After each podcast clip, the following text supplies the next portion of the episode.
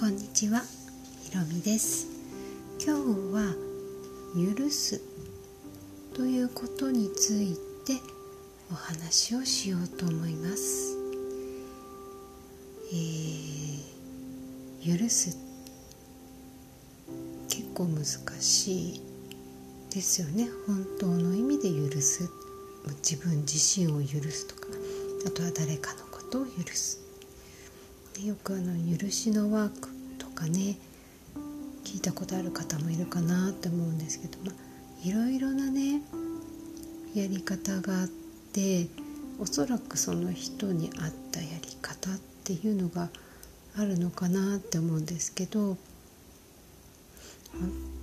当の意味で許しをするのであればやっぱりプロの手を借りるそういう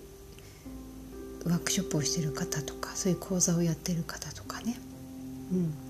ていうのがいいのかなって思います。やっぱり許したつもりにはなれるんですよね私たち。結構簡単に、うん、結構簡単に許したつもりにはなれるんですけれども本当の意味で許すってなかなか難しい。例えば誰かが相手がね誰かが自分のことを故意に悪意を持って傷つけるようなことをしてきたと。それさえも許さなくちゃいけないのかってなるじゃないですか。悪意を持って傷つけた人さえも許すって難しいですよね。うん。でもそれさえもなぜその人が自分を傷つけたのかっていうのではなくてその人が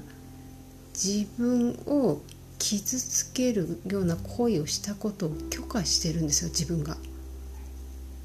だからその許可した自分の責任を取ることで相手を許すっていう、うん、なかなかね一筋縄ではいかないんですが。じゃあどうしたらいいかっていうとまずは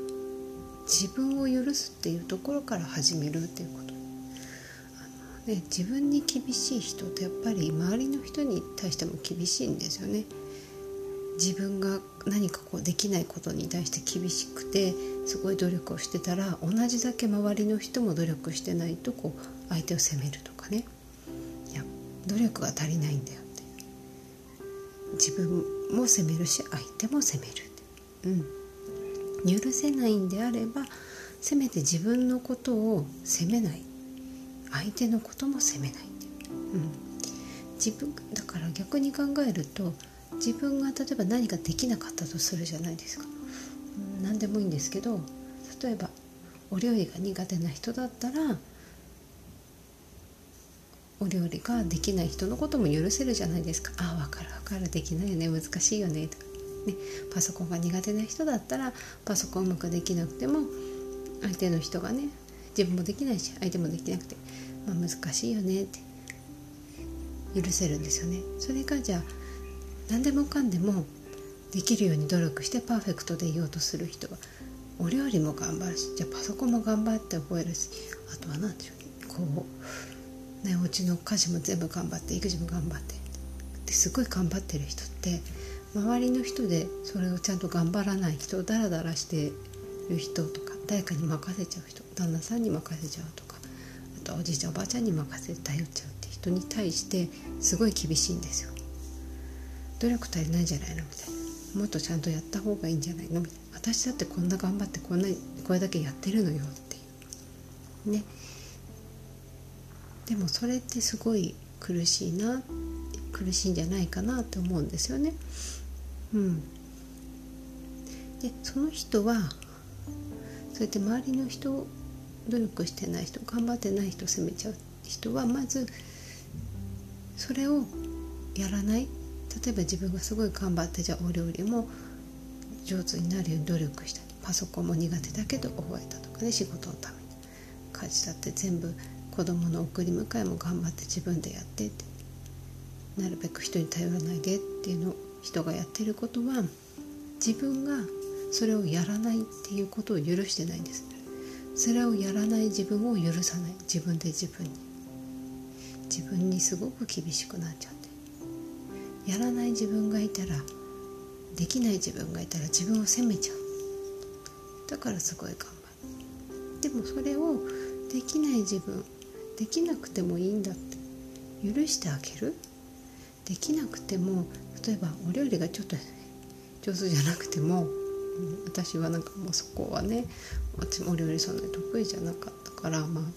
すごいわかるんですけど得意じゃなくてもそれでも私はいいんだと。自分を許してあげる。うん。こうアイロンがけがなんかあんまり上手にできなくてシワがね変なとこに寄っちゃってもねなんかそれも許す。うん。なんかもうそうやって自分をまず許してあげることで誰かに対して厳しくならないし誰かを許すこともできる。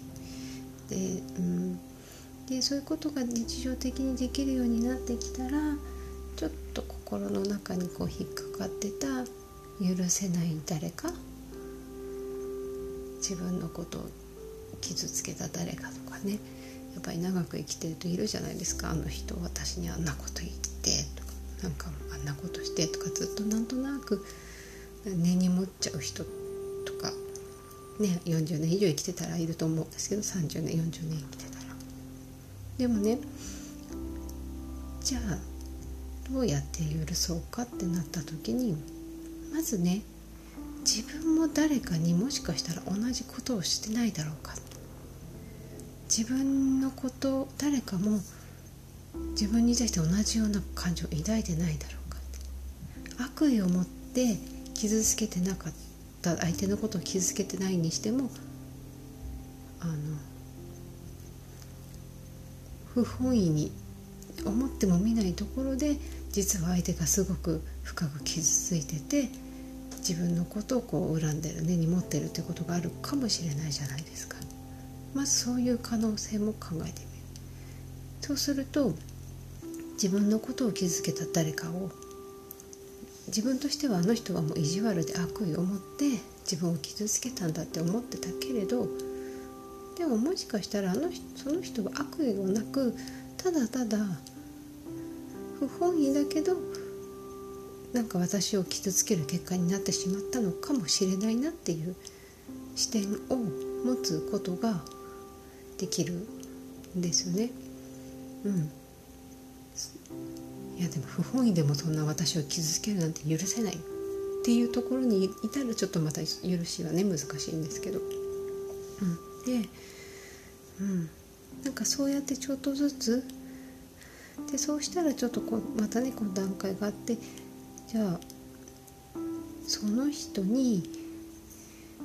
傷つけるその人が私を傷つけることを許可したのは最終的には自分なんですよね。あの魂は傷つかないっていう言葉があって傷ついてるのは自分のアイデンティティなんですよね。でそのアイデンティティがその人に傷つけられることを許可したから私は実は傷ついてるだけっていうのがあってでそのアイデンティティは何なんだろうかっていうところをこう探っていったりするんですけど、まあね、許しとかはね許しのワークっていうので検索してもらうと多分いろいろなワークが出てくると思うのでなかなかこうちょっとホワイトボードもなく音声だけだと伝わりにくいのでこのぐらいにはしておきますがまず、まあ、今すぐできることとしては自分を責めないっていうところですね。自分を責めない。できない自分を責めない。できない自分を許す。うん。あとは、ね、今今できないこともそうだし例えば過去にできなかったこと達成できなかったこととかもあるじゃないですか。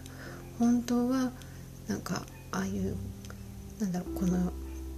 資格を取りたかったけど取れなかったとかね。あとは中学生高校生部活で頑張ってこうあの試合で勝ちたかったけど勝てなかったって。そのそれだけのだから力がなかった自分を責めてたり許せなかったりっていうのを持ってたりした。らまずそれを許してあげる、うん、責めるのをやめてあげる。あとはねあの前も話したと思うんですけどやっぱり選ばれなかった。